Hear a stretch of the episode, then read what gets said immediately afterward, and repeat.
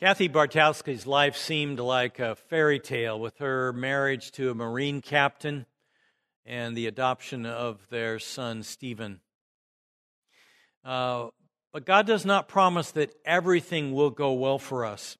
Uh, soon after Kathy and her husband moved to Ethiopia as missionaries uh, for 15 months, uh, they adopted Christina, their daughter, and the infant died of spinal meningitis. Then they adopted another child, Colby, and uh, he was playing around one day and accidentally drank some poison, and he died. And then, not long after that, uh, her husband was in a helicopter with another missionary, and uh, she, she learned that the helicopter had gone down and crashed, and they both died. Uh, we're not exempt from suffering. I mean, if God had wanted to uh, spare the life of their uh, daughter Christina, he could have. If he wanted to keep uh, Colby from drinking that poison, he could have kept it out of reach. Uh, if he wanted to put an angel on the helicopter and, and protect them, uh, he could have done that. God does not promise that everything's going to be perfect, that we're going to be free from suffering. It's possible you don't believe in God because something terrible happened to you. You say, why would God uh, take uh, a woman's two children and her husband? Why did God allow this bad thing happen to me? No good God would do that. That's not a good reason to reject God. God has not promised us a life without suffering. Whether you're a senior adult or a teenager, God hasn't assured you that you won't face trouble. When you read about Kathy losing two of her adopted children and her husband while serving uh, in Ethiopia, uh, you might think, what does God want from us? If you've tried to serve God and yet encountered troubles and uh, disappointments, I'm sure you've wondered at some point, what does God want of me? Turn to Genesis 22. If you've got a Bible around, uh, God's request of Abraham in this chapter is so over the top that again it leads us to ask, what does God want of us? Genesis 2, 22 records one of the most dramatic accounts in all the Bible. Let's travel back through the time tunnel to see if we can experience a bit of what it was like when God asked Abraham, get this, to sacrifice his son Isaac. Uh, Abraham and Sarah fell into bed late one night, and Abraham quickly fell into a deep sleep. In the middle of the night, Abraham heard God speak to him clearly. God tested Abraham. He said to him, Abraham, here I am, he replied. Take your son, your only son, whom you love, Isaac, and go to the region of Moriah. Sacrifice him there as a burnt offering on a mountain I will show him. Uh, the dream was so vivid and the command to sacrifice his son so alarming that Abraham found himself wide awake. The possibility of getting back to sleep was out of the question. Instead, he tossed and turned, wondering why would God ask him to sacrifice his son? God had never before asked for human sacrifice. Instead, instead God uh, considered uh, human sacrifice an abomination. 17 years earlier, Abraham at age of 100 and Sarah at age 90 uh, gave birth to their son Isaac. Uh, God promised him that they would have a son, and through that son, he would uh, make a great nation. They would be as numerous as the stars in the sky. Uh, Abraham and Sarah had tried for years to have a child. They'd gone to all kinds of doctors, they'd tried all kinds of methods, but still had no child. God's promise that they would have a son seemed too good to be true. But one year later, after God made that final promise, they held Isaac in their arms. Isaac was such a delightful son. Not just because he was a miracle baby and fulfillment of many promises, but he was just a great kid. Abraham and Sarah loved him more than life itself. By now, uh, Isaac was 17 years old. He was dark and handsome, strong and hardworking, smart and well educated. Archaeological discoveries have shown us that Abraham and Sarah and Isaac were not primitive people. They had a writing system. In fact, when we uh, say that Moses, 400 years later, wrote the first five books of the Old Testament, we believe he got notes from Abraham, Isaac, Jacob, and Joseph. Isaac was Abraham and Sarah's pride and joy. As Abraham tossed in bed, he wondered why would God ask him to sacrifice Isaac? What did God want from him?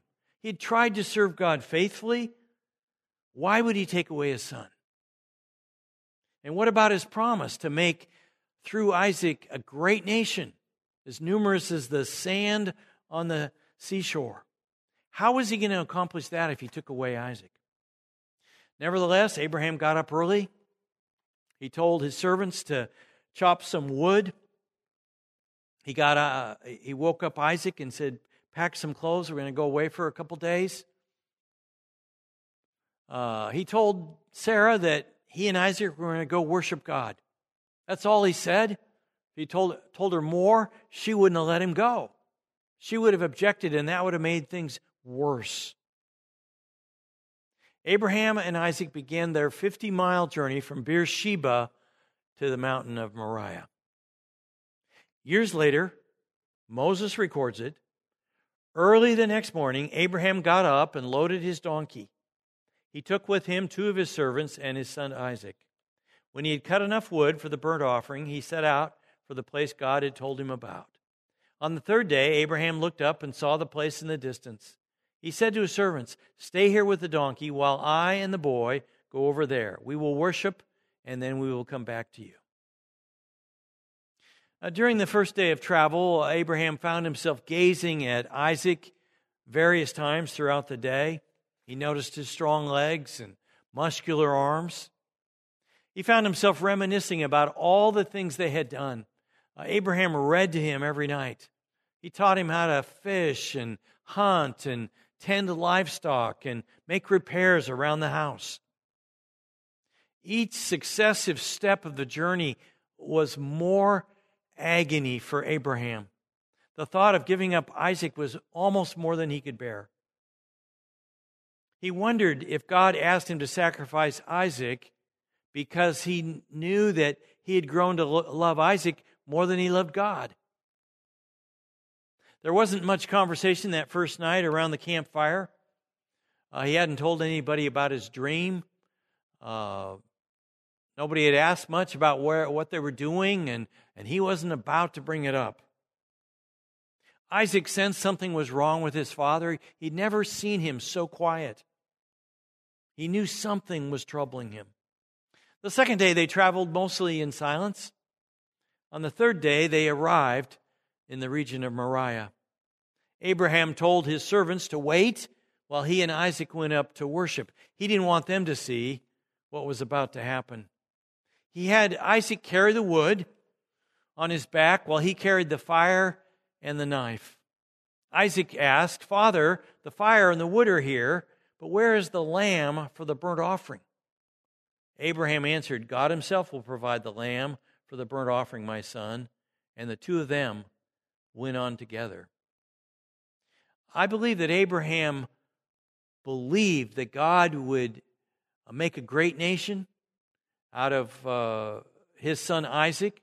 So either he would provide a lamb for the burnt offering at the last minute, or he believed that God could raise Isaac from the dead.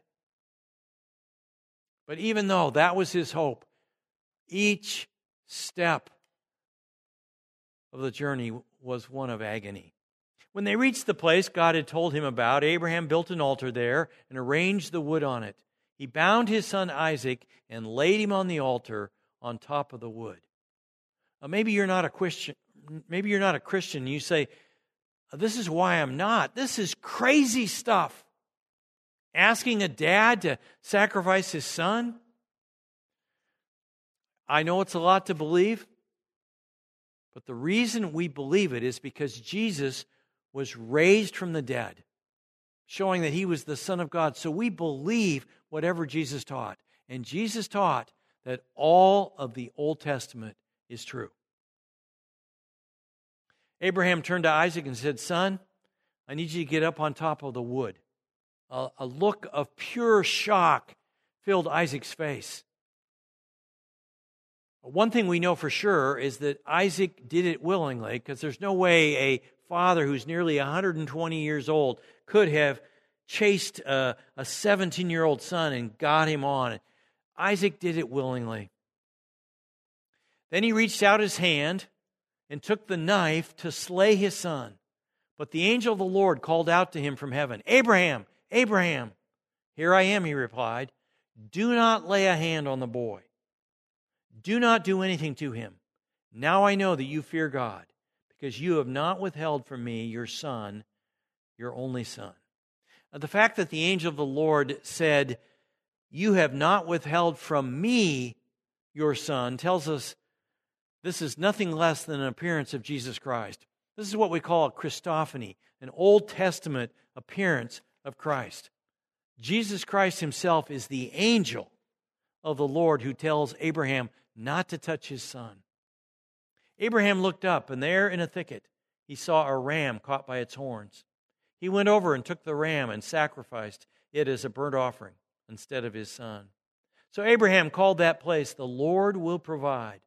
And to this day it is said, On the mountain of the Lord it will be provided. The angel of the Lord called to Abraham from heaven a second time and said, I swear by myself, declares the Lord, that because you have done this and have not withheld your son, your only son, I will surely bless you and make your descendants as numerous as the stars in the sky and as the sand on the seashore. Your descendants will take possession of the cities of their enemies and through your offspring, all nations on earth will be blessed because you have obeyed me. Abraham demonstrated that God was first in his life, even ahead of his wife and his son.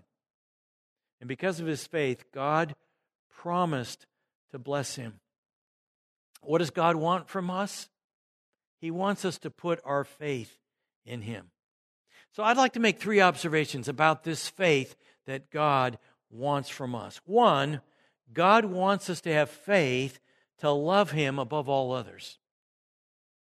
If God asked me to sacrifice one of my kids, I don't know if I could do that. Although I've, uh, Jory and I have joked about selling, you know, some of our kids at times of frustration. Uh, God didn't want Abraham to sacrifice Isaac. He didn't want a human sacrifice. Several times in the Old Testament, God speaks against human sacrifice. The prophet Micah tells us what God wants from us. With what shall I come before the Lord and bow down before the exalted God? Shall I become before him with burnt offerings, with calves a year old? Will the Lord be pleased with thousands of rams, with ten thousand rivers of oil? Shall I offer my firstborn for my transgression, the fruit of my body for the sin of my soul? Micah wondered, what does God want from us? If I offer my firstborn child, will that do it? Will that impress God? But Micah says, No. He has showed you, O man, what is good. And what does the Lord require of you? To act justly and to love mercy and to walk humbly with your God. God wants us to act justly, love mercy, and walk humbly before God. All God wanted to establish with Abraham was that he loved him more than he loved his son Isaac. Isaac was born to Abraham and Sarah in their old age. Since they tried for so long to have a baby without success, he was deeply cherished. He was a miracle baby. He was the object of remarkable promises made by God. He was very special and much loved by his mom and dad. I suspect that he was so loved that Abraham was in danger of loving him more than God. So God put him to the test. When Abraham obeyed God by going through with his three day journey and putting Isaac up on the, the wood, God says, Stop. I've learned all I need to learn. He learned that Abraham loved him so much, he was willing to sacrifice his own son. Jesus says to the church at Ephesus, Yet I hold this against you. You have forsaken the love you had at first. You know, maybe this describes you. You started out on fire for Christ. Now you can barely find the pilot light. What does God want from us? He wants us to love Him. He loves us. He wants us to love Him in return. He doesn't want us to be lukewarm. A lot of us miss this. Merton Strommen, a pollster, Christian pollster, did a survey of 10,000 youth.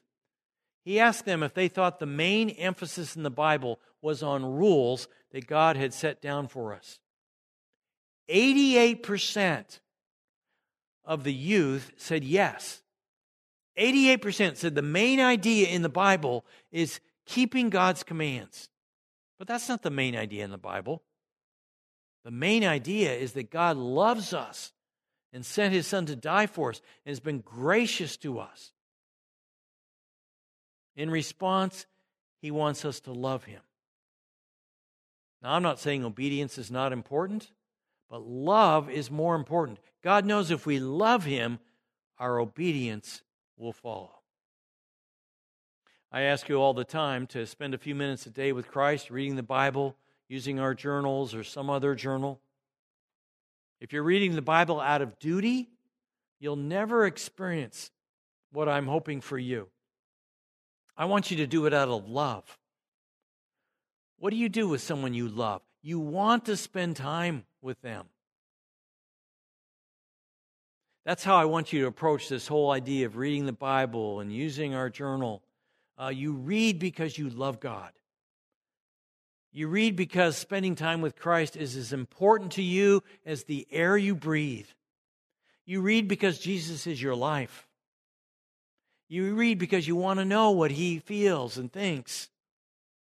You read because you want to experience real life. You write in a journal because you want to interact with him on what you're planning to do in response to his word. If you approach it that way, it'll be a joy and a delight. He wants us to have faith that it is worth our while to love Him. God wants us to put our faith in Him. Two, what does God want from us? God wants us to have faith to trust His promises. You know, I don't know everything that went through Abraham's mind on that three day journey to sacrifice his son Isaac, but I do believe he did it in faith in God's promises. Look at what God promised Abraham I will make you into a great nation, and I will bless you. I will make your name great, and you will be a blessing. Then the word of the Lord came to him This man will not be your heir, but a son coming from your own body will be your heir. He took him outside and said, Look up the, at the heavens and count the stars, if indeed you can count them. Then he said to him, So shall your offspring be. Uh, population experts uh, estimate that 100 billion people have lived uh, during uh, the, the, time uh, of this earth. Now, it's just an estimate. Uh, you know, they could, you know, I kind of think 100 billion is a little high, but let's just assume that they're correct. one third of the people in this world are Christians. So we can estimate that 35 billion out of the 100 billion people that have lived have been Jews and Christians. That's what God is promising Abraham a great nation. But God said to him, Do not be so distressed about the boy and your maidservant. Listen to whatever Sarah tells you, because it is through Isaac that your offspring will be reckoned. God promised to bless Abraham and to build a great nation through Isaac. So sacrificing Isaac didn't make a lot of sense to Abraham, but he believed God would keep his promises. The writer to the Hebrews tells us that Abraham reasoned that if God could do the miracle of, of helping Abraham and Sarah at the, at the age of Abraham and Sarah at the age of uh, 190 to have a baby, then he could perform the miracle of raising Isaac again from the dead. By faith, Abraham, when God tested him, offered Isaac as a sacrifice. He who had embraced the promises was about to sacrifice his one and only son, even though God had said to him, It is through Isaac that your offspring will be reckoned. Abraham reasoned that God could raise the dead, and figuratively speaking, he did receive Isaac back from the dead. Uh, faith in God's promises gave Abraham the courage to obey. The Apostle Paul says Abraham believed God, and it was credited to him as righteousness. What did Abraham believe? He believed that God would fulfill his promises to make a great nation out of his son Isaac. So he obeyed God's command to sacrifice Isaac, even if the command seemed absurd. The ultimate evidence of Abraham's faith was his obedience. James said, Was not our ancestor Abraham considered righteous for what he did when he offered his son Isaac on the altar? Uh, Abraham's faith was more than belief, it showed itself in obedience. Do you have faith in God's promises? Maybe you've lost, lost your job due to the coronavirus. Or maybe your business has been, you know, cut in half, or maybe it's been obliterated. Do you have faith to believe that God is going to meet your needs, restore your business, get you uh, back to, on your job or a new job? The Apostle Paul says, My God will meet all your needs according to his glorious riches in Christ Jesus. Do you believe that? Do you believe that God can meet your financial needs, uh, fulfill this promise, even though your situation may be precarious? Here's another one of God's promises Take delight in the Lord, and he will give you the desires of your heart. Uh, single guy, let's, let's say you meet a, a girl and she looks beautiful and you want to ask her out, but you're nervous that she might say no. It's going to take a risk. You have to take the risk. Anything in life of value requires risk. But if you take the risk and you invite her out, maybe she'll say yes. And if she says yes, maybe you guys will date. Maybe you'll get married. Maybe someday you'll have a boy. And if you do, because of my advice, name him Ron. Abraham obeyed God, and he had faith to trust in God's promises. God wants us to put our faith in him. What does God want from us? Three, he wants us to have faith to believe in his son. Uh, the account of Abraham and Isaac in Genesis 22 increases in significance when we realize it points toward God sacrificing his son for us. When we consider how difficult it must have been for Abraham to sacrifice his son, we can understand how difficult it was for God to sacrifice his son Jesus. Uh, the fact that God was willing to give up his own son for us shows us that God does not ask us to do anything he's not willing to do himself. Don't overlook the similarities between Abraham's sacrifice of Isaac and God's sacrifice of his son. Abraham was asked to sacrifice his only son Isaac. God sacrificed his only son Jesus. Abraham was asked to sacrifice Isaac on Mount Moriah, the same place where Solomon built the temple and the Jewish people offered their sacrifices to God. The Muslim Dome of the Rock now stands there, and it's close to the place where Jesus was crucified. When God tells Abraham that all the people in the world are going to be blessed through his offspring, he's pointing toward the coming of Christ. When Christ died for our sins, he made a way for all people on earth to be reconciled with God. People from practically every country in the world have put their faith in Christ. Of the 100 billion people we estimate that have lived in the course of uh, this earth, uh, 35 billion have been Christians and Jews. All nations have been blessed through these 35 billion people. You know, all our schools and our hospitals and our legal systems draw their beginnings from the Bible. So God has blessed the world through Isaac and on to us. What does God want from us? He wants us to put our faith in Him. How strong is your faith?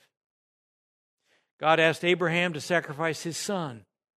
God gave his son for your sins. You thank him by asking him to forgive your sins and saying, Jesus, I believe you are the Son of God, and I want you to be Lord of my life. And you can do that right now. Let's pray. Father, thank you for Genesis 22, where we learn of God asking Abraham to sacrifice his son Isaac. What a huge request that was.